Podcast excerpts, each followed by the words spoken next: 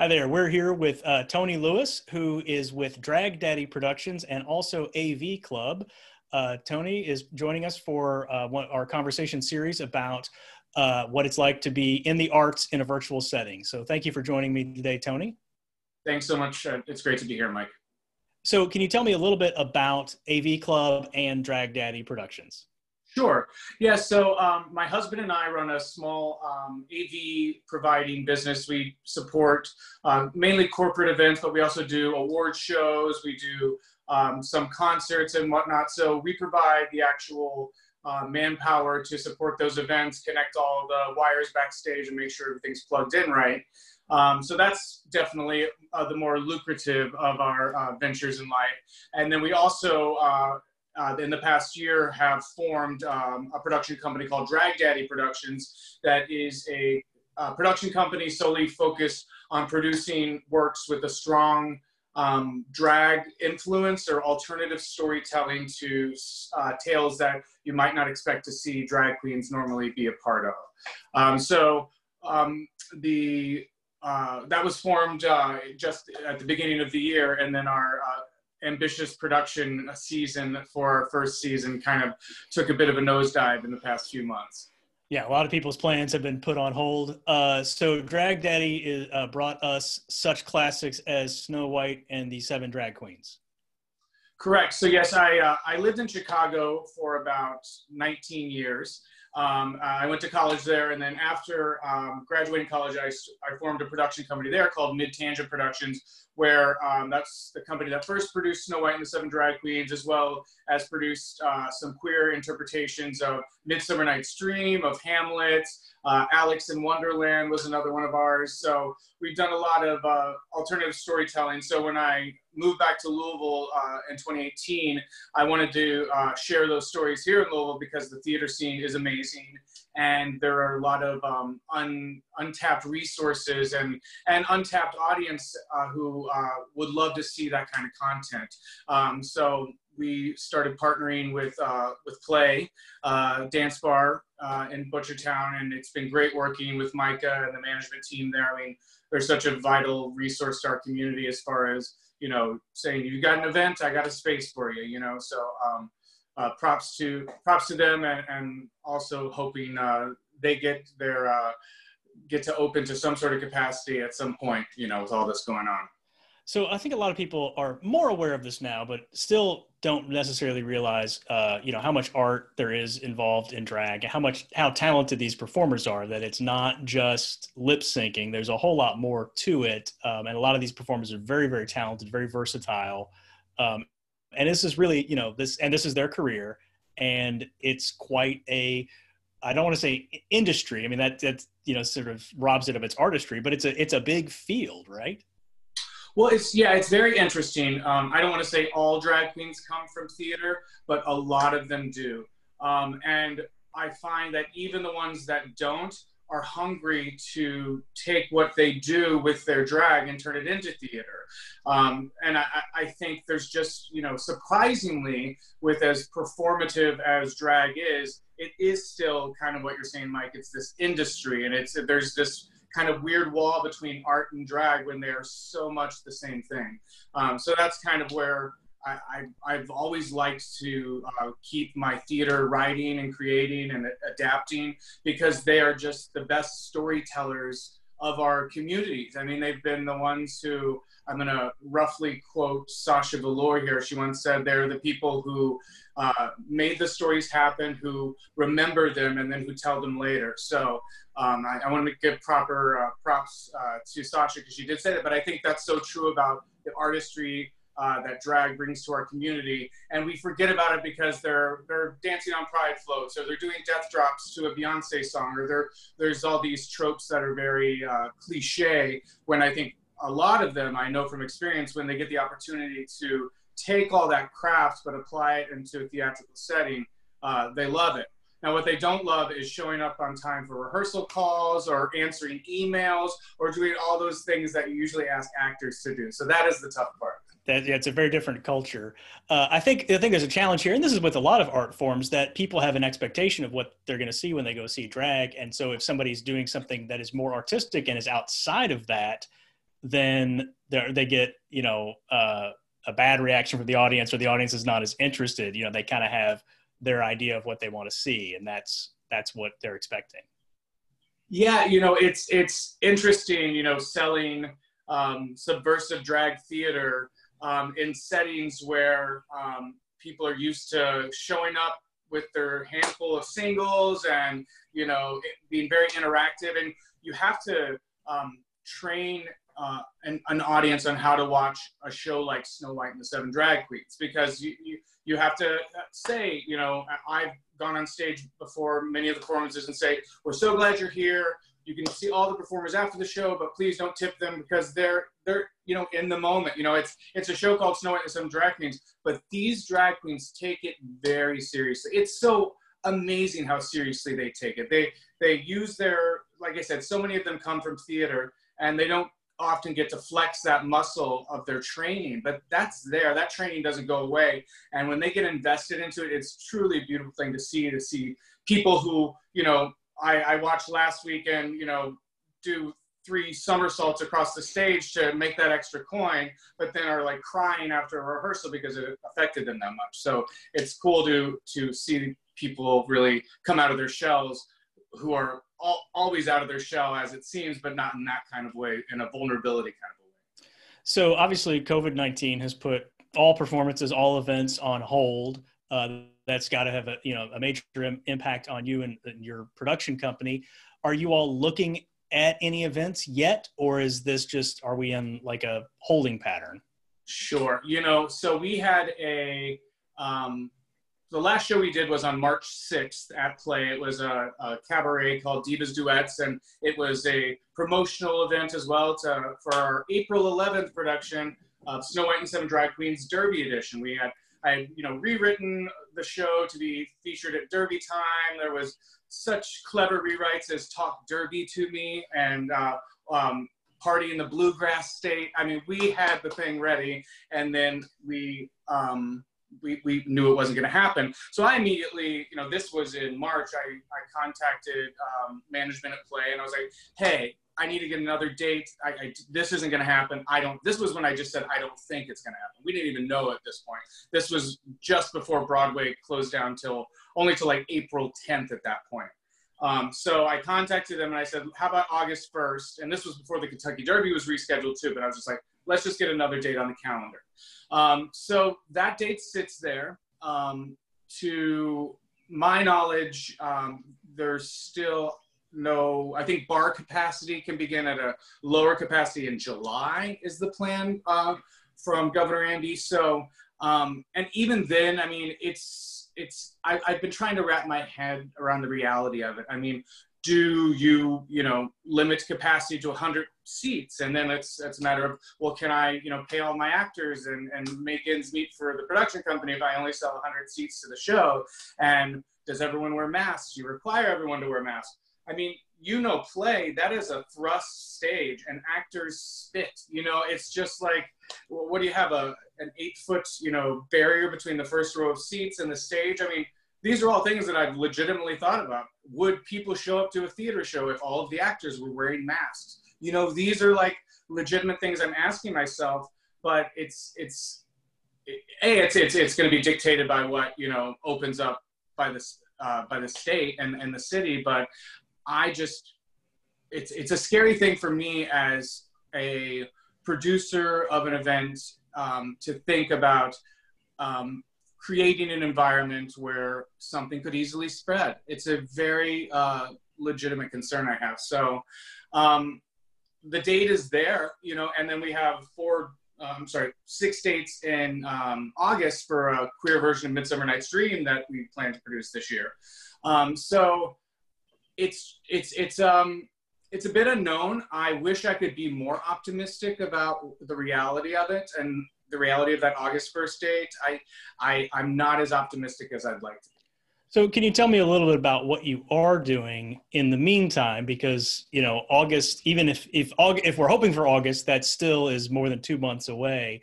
So, um, are you just sitting on your thumbs until then, or do you have some other projects?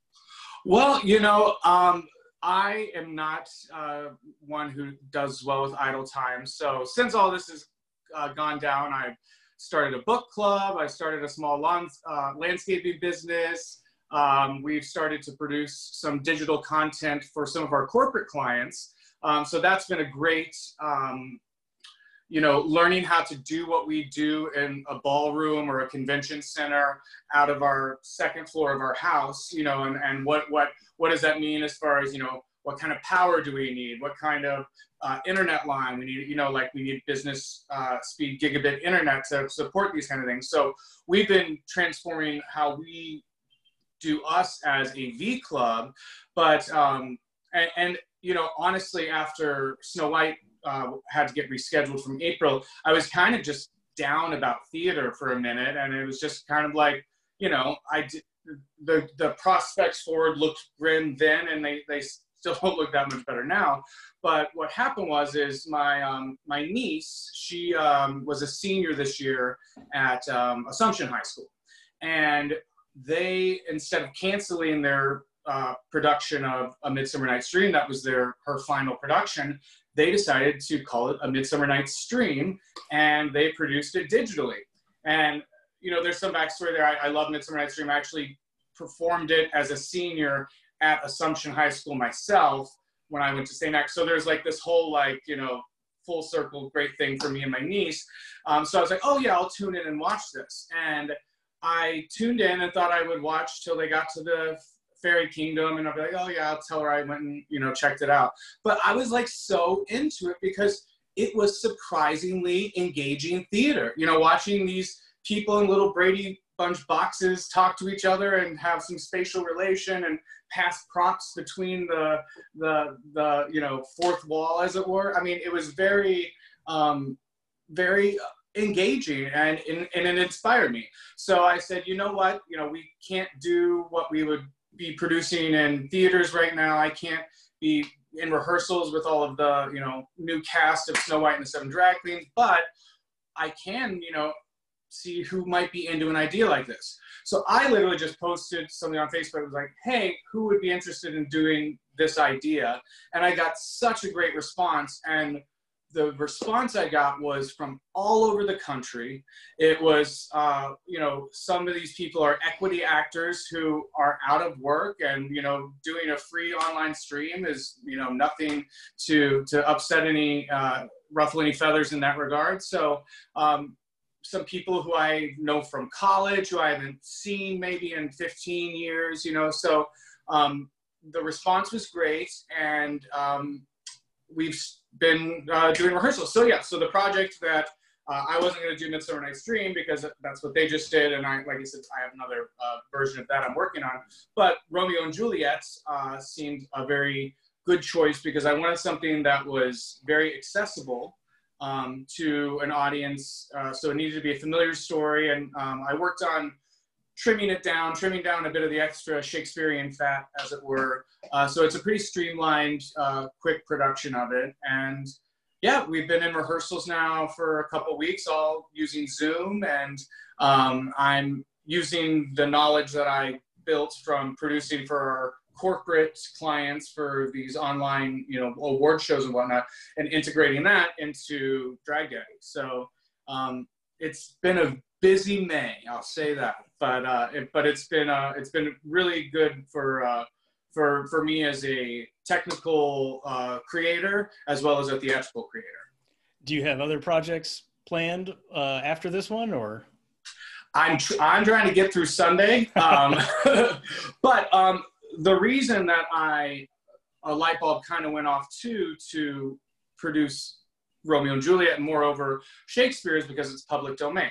Um, you know, in this world of producing um, post-COVID digitally, or um, currently COVID digitally, uh, I wish it was post. Um, producing right now, as you've, I, I, know we've talked about run into, copyright is an issue, but there is this huge uh, world of theater that is open to anybody who wants to be as creative as hell with it and create some stuff. So um, I, I, I, definitely, I, I, hope we have a good response uh, to, to the stream. And then um, I definitely want to think about other ways to produce, uh, maybe something Greek you know, I'd love to do uh, so. Although I, I might want to steer clear of another tragedy. Maybe we should do something a bit brighter after Romeo and Juliet. It, it, it does get a bit dark. There is a play. there is a plague in Romeo and Juliet too. You know, there's a That's... reference to that. I think you know. I think we want to avoid some of those. Yeah, yeah. um, and then, are you? Uh, you know, so you have a lot of queens involved in this. Um, have you been seeing any of the stuff they've been doing? I think there's been a lot of uh, people using live streaming and things like that to to continue to perform, both for their audience and for them. I think a lot of you know for a lot of performers to be cooped up inside with no one oh, to interact yeah. with is is just terrible so you you know there's a there's a need to perform yeah i mean that's the thing with with art is you just it, as cliche as it may sound you really just can't keep artists from producing you can't keep art down so you know i think um like me uh when like the snow white initially got uh, rescheduled i was kind of down about it and about you know the prospects of what the future looked like for performance. And I think a lot of drag uh, queens felt that way too, and performers all over. But there was just you know that doesn't you, you can stop the outlet to which they have to perform it, but you can't stop creativity. I mean, these drag queens are some of the most creative people in the world. The stuff they come up with, the concepts they come up with, the way they create stuff on a you know shoestring budget. Um, so that's not an energy that all of a sudden you're shutting down or you're you're you're sheltering that energy in place. No, that that energy doesn't shelter in place. It it needs to to be somewhere. So um, I I think that what I've seen come out of um, a lot of people producing drag right now is just phenomenal. People are, you know, they started with, you know, just a sheet behind them and now they're doing full green screen performances. Um, they're bringing in people not only from around the country but from around the world. Um, they're finding creative ways to get around copyright issues by using technology in different ways, streaming on different platforms, um, and and you know the.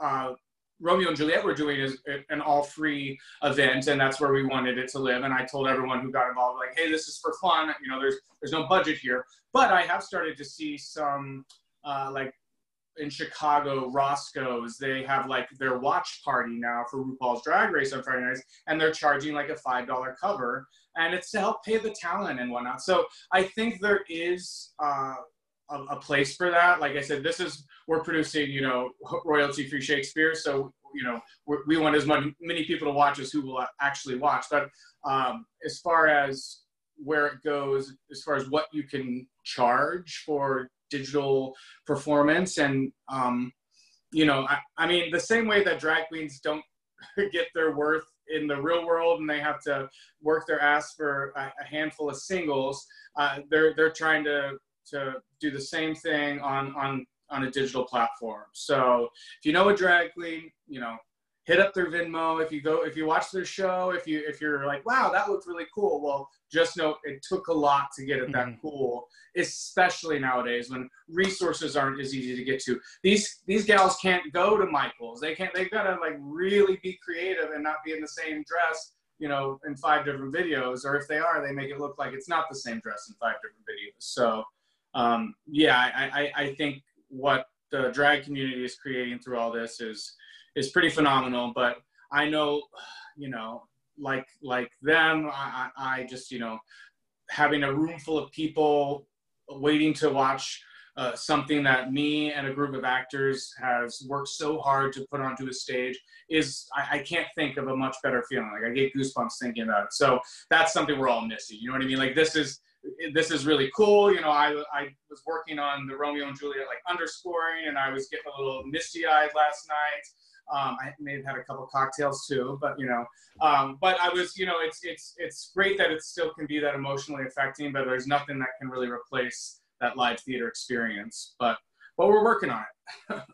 yeah, there's definitely there's definitely something that happens when everybody's in the room together, and that energy's not there. But it is it's really exciting to see the way that people are being really creative in adversity. You know, coming uh, overcoming this struggle so thank you very much, Tony, for joining me today to talk about uh, what it's like to be in the arts and in the event industry in a virtual setting. And hopefully we'll be moving out of that virtual setting before too much longer and but maybe taking some lessons with us. So thank you very much for joining me today. Yeah, absolutely. And if uh, your audience, you know, if they want to watch Romeo and Juliet after the fact, uh, because it is a copyright-free stream and all the content is copyright-free, it'll be on the uh, Drag Daddy Productions Facebook page after, and you know, it, will it'll kind of live there. Um, so if you guys want to check it out, uh, you just go to uh, the Drag Daddy uh, Productions page on Facebook and and check out what we created because we're really proud of it. Yeah, thanks. I'll be sure to share that. Thank you. Awesome. Take care.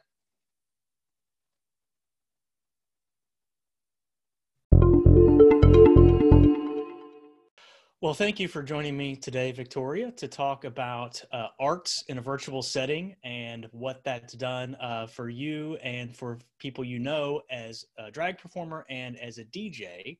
Um, so, thank you for joining me today. Thank you for having me. And can you tell me a little bit about uh, before all this happened? You know, January, February. What was your career like? What was an average week or a month like for you? I worked Wednesday, Thursday, Friday, Saturday, Sunday, and I was booked all the way into next year. Wow. uh, you are uh, at you know you're really at the top of the of the pinnacle of your career here in Louisville. I think is is not too much of an overstatement. Um, sure. So is that is that typical for people to be able to be to have that much work, or are some of your colleagues um, working less often than that? I don't know. I mean, I can't say I can't speak for other people, but I mean, I have an insane drive to work as much as I can. And just for me, I think my life works better if it's planned out. It keeps me structured. It keeps me busy. It keeps me out of trouble. and um, I know that for some performers, uh, I know that there there are bookings in advance. I don't know if they're booked a year in advance, but I know it. Some girls have to be book, booked at least four or five months in advance. How long have uh, has that always been the case for your career? That I mean, have there been times when you weren't working five days a week, five, six, 12 months in advance? Um, I've been pretty regular. Um, I've had uh, resident DJ spots in Cincinnati and in Louisville. Um, I've worked at Chill Bar for six years, the whole entire time they've been open. I worked at Nowhere Bar for five and a half years. Um, I've been an employee at Big Bar on and off as a DJ. Um, so um, I, I keep busy. Absolutely. Uh, so your income, your you know, the vast majority of your income comes from performing. Is that correct? Oh yeah, from DJing. I mean, uh, when you go. I know you work, had a day, you had a day job at one point, but. I did, and I worked a whole year and a, a whole year and three weeks. but my DJ business was picking up, and uh, through that whole entire year of working for uh, my financing, I was working. I was DJing every single night, and getting up and going to work the next day. Better you than me. Um, so I can't stay up past like 9 p.m. Uh, so um, your so COVID has brought everything to a halt, and that's brought your career and your artistry and your income to a dead halt. Is that correct? Pretty much. and that's the case for a lot of people. Uh, especially uh, not just performers, but bartenders and you know uh, bar owners um, yeah, it's it's pretty much killed it all. And for for drag performers, uh, at least here in Louisville, most of the people, if not all the people that we see up on stage, I mean, is that a a significant source of income for them, or is that something they do on the side as a hobby? Um, uh, impersonation is um, it's an occupation. Uh, if I mean, most of the girls, especially especially here in Louisville, most of the girls that I know here that work at Play work Wednesday, Thursday, Friday, Saturday, Sunday, however that's broken down. Now, for some girls, it's a second job, but for most of them, it's a primary job. And when you're a performer, I mean, you have to live it. I mean, you're getting your costumes together, you're getting your hair together, you're getting, you know, uh, your uh, whatever your concept is together for the week. I mean, you're pretty much living it. So you know, you if you're working, you know, Wednesday, Thursday, Friday, Saturday, Sunday, you know, Monday and Tuesday are your days to get everything else together. So I, I think for a lot of the girls, it's the same situation that most everybody in this industry is in. Uh, hopefully, you, you had some savings, or you're in a situation where you're in a two income home. If your partner has a job, um, I'm, I'm sure it's stressful for a lot of people. And yeah, a lot of people. And so, as a career, you're you're putting a lot of money out, buying the costumes and things, all that. You know, that's all things that people are paying for out of pocket, right? Yeah, and consider that you know before we even knew that this was going to go on. Think of all of the the finances that have gone out the door for things that you bought before you know uh, COVID nineteen popped up. And you know, maybe I don't know if this is a question you can answer or not, but for an a typical performer on a typical night, and I know there's no typical drag queens. Um, you know what what what might they be making on a night like you know I mean, you really can't speak to somebody else's pocket. So, I mean, I don't know what I don't know what the going rate for tips are these days because you know I don't perform in the manner that I used to. So I perform every now and then.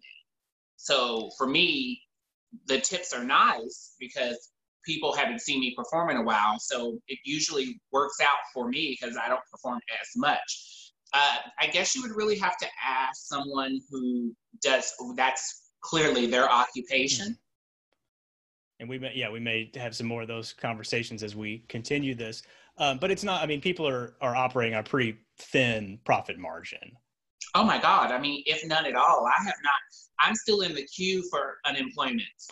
And I wanted to ask about that. So for DJs, performers, bartenders, a lot of folks like that, are they are you all able to get unemployment and are you able to get a, you know what you should be getting because with such a cash based, tip based uh, gig type job, I don't know what, you know, if people are getting what they should. Um, I'm going to say no because I mean, I mean, you're working at a bar. Um, mm you know, and it, depending on where you work and how long you've worked, your finances are built on that and your clientele. Uh, with unemployment, we've been allowed to get it. I know some people in my industry that have already gotten it, but apparently I haven't. and I'm in a queue. You can call all you want. They'll it recognizes your phone number and it tells you that you're in a queue and they will call you. And I applied for it uh, at the beginning of April.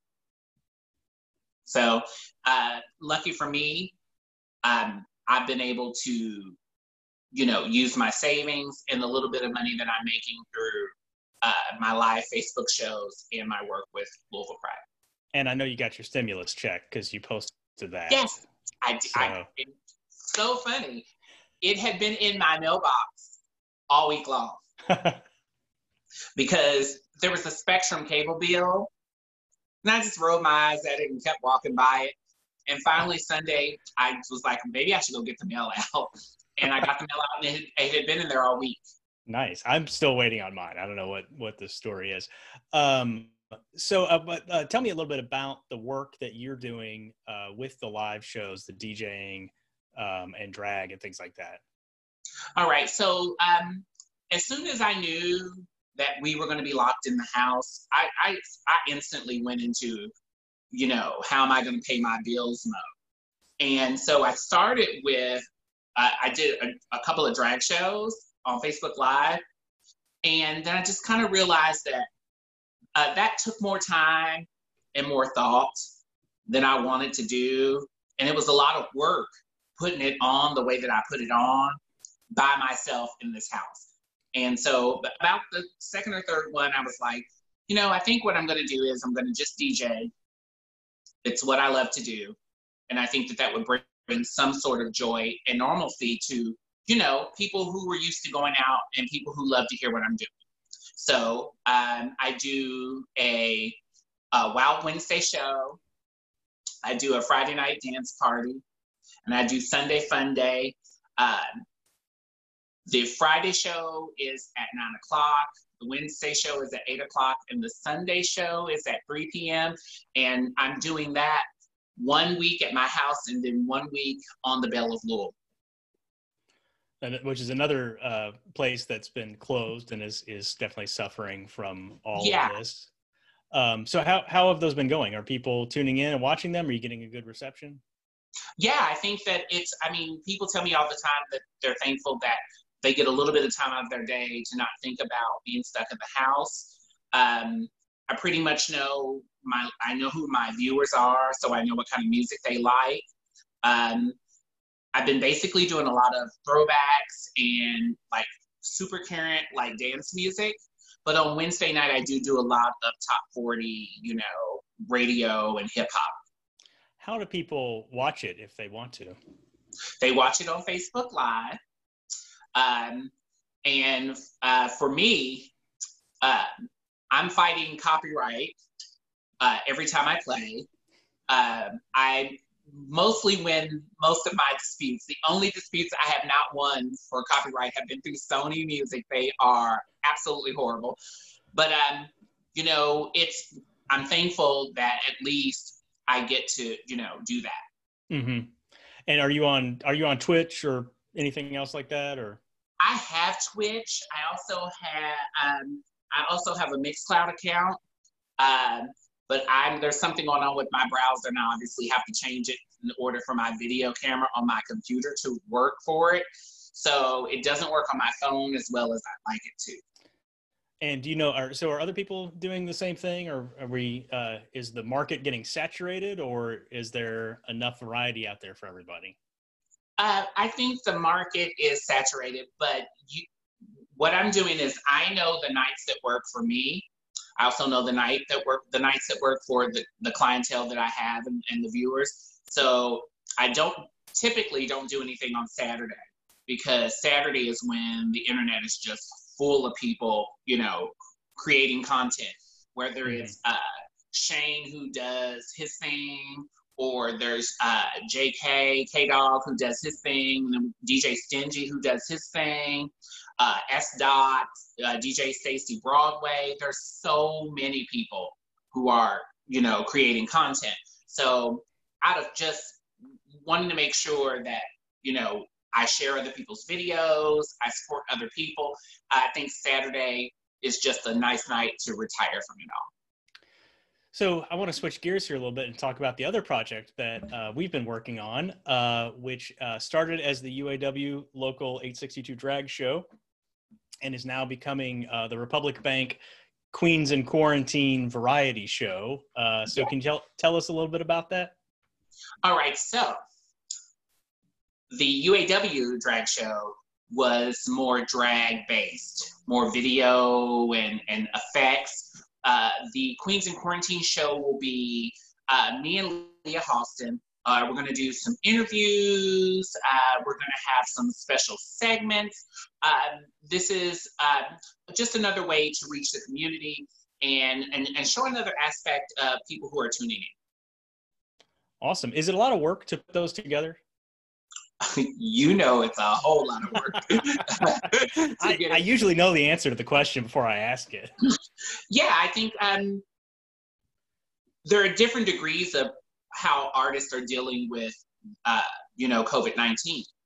Uh, I live alone, so um, I'm used to being by myself.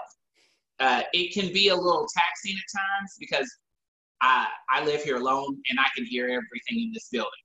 You But, have an um, upstairs neighbor that is oh, a little bit noisy, if I Honey. remember correctly. they are insane. But they would they probably would tell you that I'm insane because my life is music based and I play a lot of music. Um, but yeah, um, I instantly, you know, jumped into work mode. But I know that from some artists and some uh, creators, this is a tough time. You know, trying to figure out how to get your how to get your point of view across in the digital age, how to connect to people online. Some people had, I mean, myself included, I'd never done a Facebook Live up until COVID 19. So I just had to, I just had to tell myself, this is what I'm doing, this is how we're creating it. And, you know, it's trial and error. You figure out what works, uh, and you find a way, especially when you're doing this in, in the digital age you're you know you're you're asking people to tip you you're asking you know people to you know help you out during this tough time but you really have to find a way to give something back to them. So wednesday nights i typically do not put up a cash app or venmo. It's just the music. And friday and sunday i will put the venmo up. I don't make it an issue about who tips me or not. And i also as soon as my shows are over i post the audio from the show directly to my Facebook page. So for people who missed it or don't want to hear me talking, they have the audio. So uh, I can't imagine anyone who wouldn't want to hear you talk. Um, so what what's it like to perform in your living room to a computer screen or a web uh, camera? It's weird. um, I think Leah Hoffman said it best. It's weird with no applause. Yeah. And but I mean, you get used to it. I mean, uh, I think being able to adapt in any situation in life is what gets you through. And I just know how to adapt quickly. Awesome. And hopefully others will be able to ad- adapt as quick. Yeah, yeah, yeah. I mean, I've, I've been really impressed with the videos we've had uh, as part of the series. Some of the performers, some of the queens and kings who've been very creative in what they've put together, and I'm really looking forward to seeing uh, what that's going to look like in the uh, Queens in Quarantine. Uh, but yeah, it's I mean that's one of the things we're we're finding with a lot, you know, talking with a lot of people is, you know, the audience is such an important part of any performance, even if they're not, you know, even if it's if they're being quiet, it's just there's an energy that's there with other people in the room that's not there when you're just by yourself. I, I think um, people are at home. It, I, and I know that we've been trying to make sure that we keep it family friendly, that we keep it fun. Um, I just think that this Queens in Quarantine is just a, a, new way to show a different part of the entertainment community, and you'll be able to get to know uh, bar owners, you know, uh, uh, performers that you may not have met before, and you also get to, you know, see uh, two seasoned performers uh, banter back and forth, you know, about how we're dealing in this uh, COVID 19 situation. Absolutely. Yeah. Um, well, thank you very much for joining me today. Uh, anything you want to say before we uh, leave? Yes. Um, we hope that you join us for the Queens in Quarantine. It is a different show than uh, the digital drag show. So we want to make sure that you know that it's going to be uh, uh, segment heavy, but it's going to be, uh, you know, it's chapter two of our digital pride. And chapter three will be different. And each time we do something, it'll be a different format. But we hope that you will uh, join us and, and stay engaged. I was telling somebody the other day, we've taken a kitchen sink approach to digital pride and just kind of throwing everything out there we can and uh, and tweaking it and adjusting it as we go to to try and meet people's needs. Um, and you know some of it'll stick and some of it won't yeah i mean you it's it's trial and error and um, uh, my advice to anybody out there who is a performer or a dj uh, you know do get just pick up your camera do something fun and just see where you where it goes i mean you won't know till you try yeah yeah do you have any special equipment that you had to get for this or are you just doing it with what you had Okay, so um, I have lights and DJ equipment from my DJ business. So I was lucky enough to have those things available when this happened. Uh, I bought my ring light five, six months ago, and it sat in my closet for that long. Um, and I pulled it out and started figuring out how to use it during this situation. Well, it looks it looks very effective.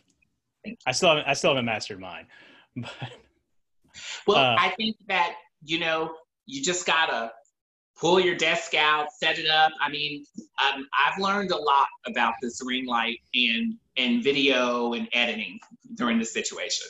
You, you can't be afraid to see yourself and hear your own voice. That's you know you have to get over that really quickly. oh yeah, I hate my voice. Era.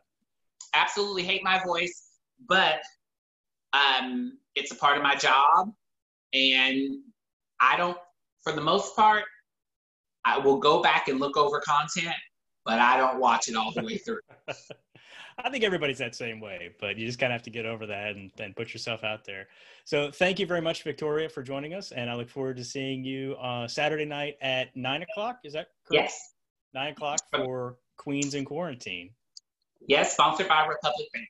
Yes. Thank you very much. And we'll be back next time. Bye, everybody.